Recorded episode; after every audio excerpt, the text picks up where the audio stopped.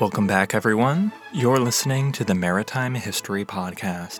I'm Brandon Huebner, and this is Episode 3 Sargon to Hammurabi Trade and Turmoil in Ancient Mesopotamia. In this episode, we're going to cover a larger span of time than we have covered in a single podcast up to this point. So, buckle in as we look at some details about a certain Sumerian moon god and how his mythical journey can give us a little insight into the boat building materials of pre Akkadian Sumer. Then, we'll see how Sargon forged one of the first true empires, and we'll look at some records from Akkad that give us insight into the range and scope of Akkadian trade. We'll get an overview of the gradual changes in trade that occurred in Mesopotamia and we'll end up at a point that is essentially the end of ancient Mesopotamia's connection to maritime history, a point that is near to the appearance of the Hittites, the end of the Bronze Age in Mesopotamia, and a sharp decline in Persian Gulf trade. Before we dive in, I also wanted to mention that the podcast is now available on iTunes and Stitcher. And the best thing that you could do to support the podcast would be to subscribe on either platform and leave a review. Podcast apps and platforms rank shows based on listener feedback, so just a few minutes of your time would be a great, simple way to support the podcast. Thanks in advance for your support. And of course, there's always our website, maritimehistorypodcast.com, where you'll find supplementary material, as well as sources and further reading if you want to get even deeper into the history than we have time to do on the podcast. Okay, Let's start by looking at a few religious texts from ancient Sumer that can shed some light on the materials used to build Magar boats, and just how important these boats were in Sumer. A small caveat, though, first. It's thought that the sacred boats differed from the everyday boat used by the common person, so the Magar boats that we're about to talk about may have been only a small portion of the boats used in Mesopotamia. Or they may simply have been idealized depictions of boats that were beautiful enough for the gods to have used. Either way, as with most things from this far back in history, it's a little difficult to pin down a concrete answer. Our first text involves the Sumerian moon god, Nanna-Suen, and his journey to Nippur.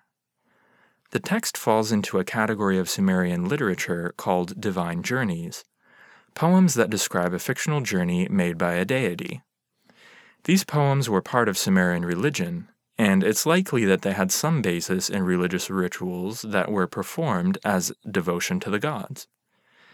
This first particular divine journey poem describes the moon god Nanna-Suen as he constructs a Magar boat and prepares it for his journey to deliver offerings to his father Enlil, the chief deity of ancient Sumer. Another little warning though, Nanna was also called Ashimbabbar, so the two names within this poem I'm about to read are referring to the same person, just so you're not confused. The most relevant portions of the poem are as follows Suen set about constructing a Magar boat. He set about building a boat and sent for reed matting. Nanna-Suen dispatched people to Tummal for the Magar boat's reeds. Ashimbabbar dispatched people to Abzu for the Magar boat's pitch. Nanna-Suen dispatched people to Dushago for its rushes. Ashimbabbar dispatched people to the cypress forest for its strakes. Nanna-Suen dispatched people to the forest of Kug Nuna for its ribbing. Ashimbabbar dispatched people to the forest of Ebla for its planking. Nanna-Suen dispatched people to the fragrant cedar forest for its fir wood. Ashimbabbar dispatched people to the junipers of Langi and you get the idea. It seems likely that this divine poem is describing the construction of a reed boat with a wood ribbing along the boat's interior, a type of boat that was fairly common in ancient Sumer. The second text we're going to look at is a Mesopotamian royal hymn called Shulgi and Ninlil's Boat, Shulgi being the second king of the third dynasty of Ur. To me, this poem is a beautiful description of a boat that was used in religious ceremony, but it also gives us a glimpse at the way Sumerians viewed boats, the water, and really their entire world. Listen to the way the boat is described as it's being prepared for the goddess Ninlil. O barge, Enki assigned the Quay of Abundance to you as your fate. Father Enlil looked at you with approval. Your lady Ninlil commanded your construction. She entrusted it to the faithful provider, King Shulgi, and the shepherd who is of broad intelligence and who will not rest day and night in thinking deeply about you. He, the wise one, who is proficient in planning, he, the omniscient one, will fell large cedars in the huge forests for you. He will make you perfect, and you will be breathtaking to look upon. According to your large reed mats, you are a daylight spread widely over the pure countryside. According to your timbers, you are a sniffing serpent crouching on its paws. According to your punting poles, you are a dragon, sleeping a sweet sleep in its lair. According to your oars, you are a snake, whose belly is pressed against the waves. According to your floor planks, you are currents of flood, sparkling all together in the pure Euphrates. According to your side planks, which are fastened into their fixed places with wooden rings, you are a staircase leading to a mountain spring. According to your panels, you are a persistent and firmly founded abundance. According to your bench, you are a lofty dais, erected in the midst of the abyss. According to your glittering golden sun disk, hoisted with leather straps, you are a brilliant moonlight, shining brightly upon all the lands. According to your long side beams, you are a warrior who is set straight against another warrior. Again, this text gives us a practical insight into the parts used to build a Sumerian boat, but it also gives us a sense of just how majestic these boats could be when they were outfitted with the gold and decor of the time. And it's really a shame that we lose some of that beauty by only having relics and remains to look at. I hope that taking the time to look at those two religious texts was beneficial, but let's now get back into the flow of history. When we left off, Sumer's dynastic period had just about run its course, and we looked at some evidence of maritime exploits as taken from the royal graves at Ur. The next major figure in our history supposedly had his start in a baby sized reed boat. And no, I'm not talking about Moses of biblical fame. Rather, I'm talking about Sargon of Akkad, or Sargon the Great, a Semitic ruler who emerged to forge an empire and conquer Sumer somewhere around 2300 BC. If you'll allow me to drastically condense this empire builder's 50 year reign into a bite sized chunk, it's sufficient to say that he led a conquest of the major Sumerian cities and created an empire that stretched from the Persian Gulf in the south to possibly the Mediterranean, but for sure to the northwest of Akkad, all the way to the Taurus Mountains and the Semitic people there. Sargon foisted a unified political entity upon the subjugated cities, and he entrusted the administration of his empire to Akkadian men. In fact, he made Akkadian the official language of his empire, forcing the southern Sumerian cities to put their native tongue in the background. The practical result of this empire is that Sargon controlled the world's first large multi ethnic empire, so he took advantage of his control and had the riches brought to his capital city of Akkad, a city that, surprisingly, has not yet been discovered, although we have a general area where we suspect that it would have stood. Sargon's connection to maritime history is quite significant, because an inscription left to us from his reign reveals the extent of his empire's influence, and it shows us just how far trade extended in the ancient world. The inscription reads like this Sargon, the king of Kish, triumphed in 34 battles over the cities up to the edge of the sea and destroyed their walls. He made the ships from Meluhha, the ships from Magan, and the ships from Dilmun tie up alongside the quay of Akkad. Sargon the king prostrated himself before Dagon and made supplication to him. And Dagon gave him the upper land, namely Mari, Yarmuti, and Ibla, up to the cedar forest and up to the silver mountain. Sargon the king, to whom Enlil permitted no rival. Fifty four hundred warriors ate bread daily before him. Whoever destroys this inscription, may An destroy his name. May Enlil exterminate his seed. Dilmun, as we saw last time, is likely a reference to a culture that prospered as a Persian Gulf trade center in modern day Kuwait. Magan has come to be identified with a culture that was based at the mouth of the Persian Gulf, near the current day country of Oman. Magan is described in Sumerian and Akkadian texts as a source of copper, stone, and boat building timber, and it's likely that goods from Magan were processed in Dilmun as they made their way up to Mesopotamia. The last place mentioned, Meluhha, is also the most mysterious, and it's for that reason that we assume it was also the furthest away from Mesopotamia. Other than its description as a source of raw material, little detail is given about Meluhha, but semi precious stones and etched beads that seem to have been from the Indus Valley region have also been unearthed in Mesopotamia. Generally, then, Meluhha has been equated with the Indus Valley civilization, and some indicators to that effect have been found at Mesopotamian sites. Even after the founder of the Akkadian Empire passed off the scene, trade remained strong and wealth continued to flow into Mesopotamia.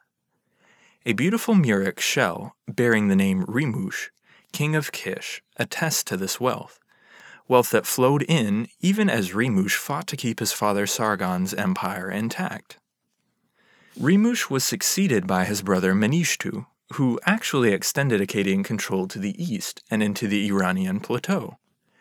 Menishtu was in turn succeeded by his son, Naram Sin, the ruler who saw the Akkadian Empire at its apex.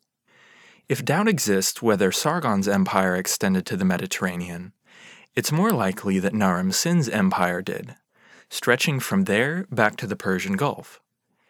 It's also during this reign that we find what is quite possibly the first mention of a military fleet. Inscriptions naming Naram Sin claim that he assembled a fleet and sailed against a confederation of Magan cities.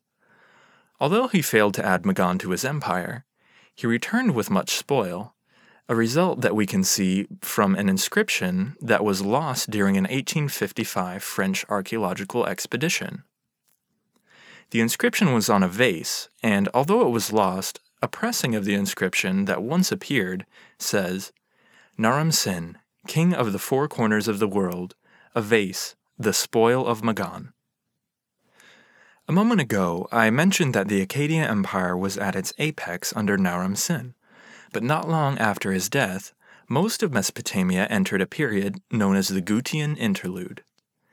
A mountain dwelling people, known as the Guti, had existed on the outskirts of the Akkadian Empire for centuries, carrying out sporadic raids on outer-lying Akkadian holdings.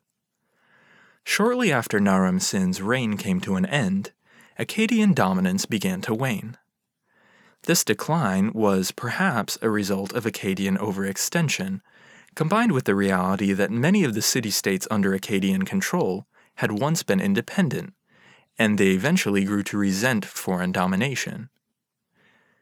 A combination of unrest in southern cities and an increase in the frequency of Gutian raids in the northwest led to the fall of the Akkadian Empire, and with it, a sharp decline in the amount of trade that occurred in the Persian Gulf. The Gutian dynasty was marked by inefficient administration, poor leadership, and overall declines in trade, agriculture, and general prosperity across the board. Some historians refer to the Gutian period as being a Sumerian Dark Age, but within the darkness there was at least one light that continued to shine in southern Mesopotamia. That light was shown by the Ensi of Lagash, a ruler named Gudea, spelled with a D, even though his name sounds quite similar to the people who had taken over Akkad. Gudea ruled in Lagash, and even though the Gutians could probably have toppled his city along with all the others, they chose to let Lagash alone, since its leaders were more accepting of Gutian control in the region. Gudea gained a reputation for rebuilding many of the temples in Lagash, and he is well known to us today because many inscriptions and likenesses bearing his name and image have been found. A famous statue with his name contains an inscription that details the temples he built or renovated in Lagash. The statue itself bears an inscription that is dedicated to Gudea, the man who built the temple. May his life be long. Gudea's temple building campaign bears a resemblance to that of Ur-Nanshe, whom we met in episode 2. And it tells us that at least in Lagash, Persian Gulf trade was still alive and well. In fact, other inscriptions reveal to us that Gudea had trade with practically the entire civilized world.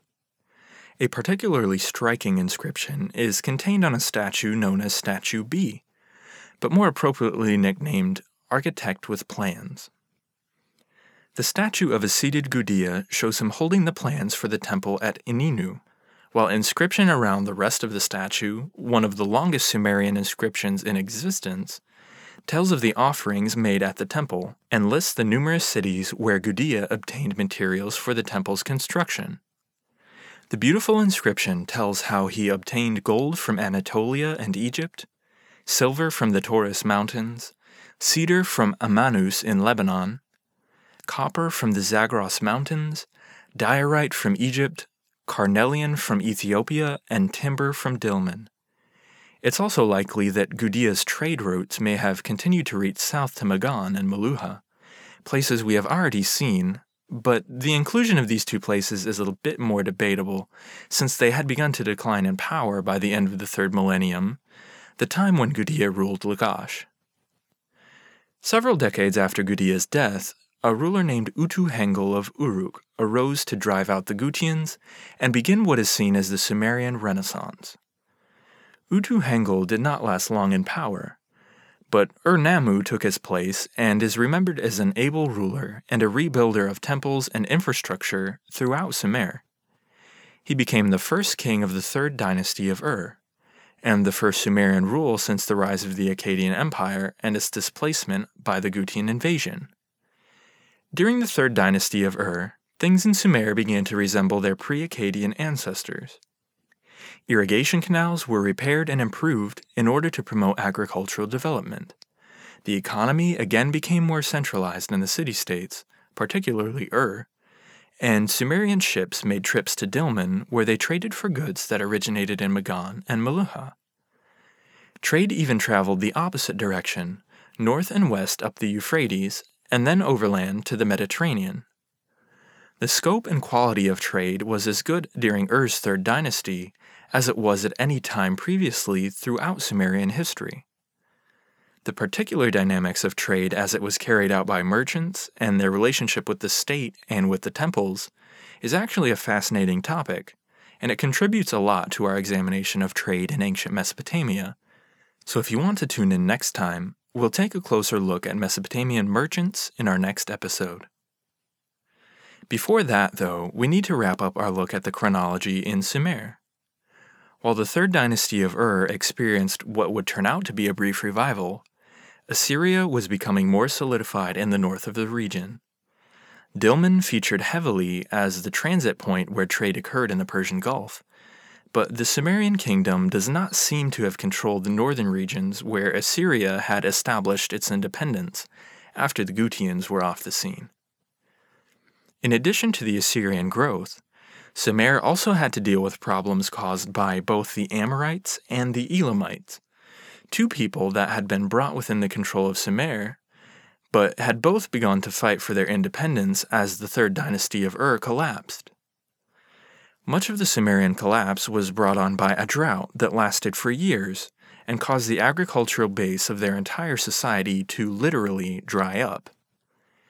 As Sumerian cities dwindled both in size and in power, the conquered peoples, who had no problem maintaining their allegiance during times of plenty, began to question their subservience to Sumer.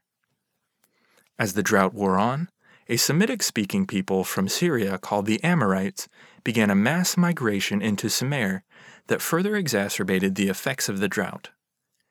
As the collapse gathered speed, the Elamites then launched an invasion against the last Sumerian king, Ibi Sin. Three letters from the end of the third dynasty of Ur give us a glimpse into the state of affairs as Ur met its end. The first is most relevant to maritime history and tells us how Ibi Sin had sent one of his right hand men, Ishbi-Erra, on a grain buying expedition. Ishbi-Erra's report details how he had obtained 72,000 gur of grain, and having heard that the Amorites were marching into Sumer, he brought the grain not to the capital city of Ur, but to Isin instead. He then asked the king to send 600 boats of 120 gur each, so he could distribute the grain to the various cities of Sumer. Now, a gur is a unit of measurement for grain, and the carrying capacity of a 120 gur boat would be in the region of 10 tons of grain. So 600 boats carrying 10 tons of grain each is a substantial amount of grain, even on its last legs, we can see how Sumerian civilization still managed to carry out large scale trade. Be that as it may, the last two letters from the trio give us a good synopsis of why the third dynasty of Ur fell in the end. In exchange for distributing grain to the Sumerian cities, Ishbi-Erra managed to coerce the king into giving him control of Nippur and Isin. He turned that gain to his advantage and eventually took the throne himself, contributing to Ur's demise and establishing a smaller dynasty that ruled in Isin, even as the Amorites and Elamites fought for everything else. With the end of Ibisin's reign, the third dynasty of Ur, and the whole of Sumerian dominance was over. The year was 2004 BC. For the next 200 years, ambitions in Mesopotamia seem to have been focused on maintaining order and control of the cities. The previous focus on expansion and trade had been shattered when the Amorites and Elamites burst on the scene. But things in Mesopotamia were a bit more complicated than is really worth going into, considering the focus of this podcast. The old Assyrian kingdom grew steadily to the north of where Sumer once lay but Assyria was landlocked for the most part, so maritime exploits are almost non existent in ancient Assyrian history. Instead, their focus was on overland trade with the Hittites and the Mitanni who resided in Asia Minor to their west. The dark horse of this time period was certainly Babylonia, an independent state that didn't emerge until around 1894 BC. With the city of Babylon as its capital, Babylonia was a thorn in the side of Assyria until an Amorite named Hammurabi took the throne around 1790 BC. Hammurabi is well remembered as the man who united the disparate kingdoms of his time into the first Babylonian empire of history and pronounced his law code to the empire. In our next episode, we'll consider the impact of Hammurabi's law code upon the life and trade of Babylonian merchants. Just as quickly as Hammurabi had unified the empire, though, it began to fragment once again upon his death around 1750 BC, and marked the start of a decline in maritime trade throughout the Persian Gulf. The once powerful Indus Valley civilization had, for other reasons, also begun to decline by this point, cutting off a main source of goods that had long been imported into Mesopotamia. Hammurabi's death began a trend that continued for at least 200 years. But in reality, Persian Gulf trade never again reached the level it had once held. The Kassite dynasty, later on, saw a marginal revival of trade around the 15th century BC. But that was only because they gained control of Dilmun, and trade still did not reach to Magan or the Indus Valley region as it once had done. When the Hittites overran Babylonia, the door slammed closed on maritime trade in the Persian Gulf, and would stay closed for almost a thousand years. That marks the end of this third episode of the Maritime History Podcast. I hope you'll join us next time as we look at the lives of merchants in ancient Mesopotamia up through the rise of Babylonia. The Code of Hammurabi contains a surprising number of provisions related to shipbuilding and the regulation of commerce so I think that it will be an interesting episode. Also, I thought it important to mention that even though we virtually reach 500 BC in our look at the Persian Gulf, there are several other civilizations and peoples that we're going to meet before we move into the classical period. As Mesopotamia flourished, so did Egypt. The Phoenicians held a practical monopoly on trade in the Mediterranean, and the Indus Valley civilization existed on a scale that is often overlooked.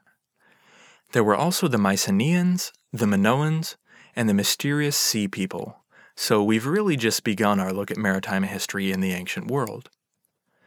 Thanks again for tuning into episode 3, and I hope to see you back for episode 4. One last encouragement to connect with us at the website maritimehistorypodcast.com. And until next time, Thanks for listening to the Maritime History Podcast.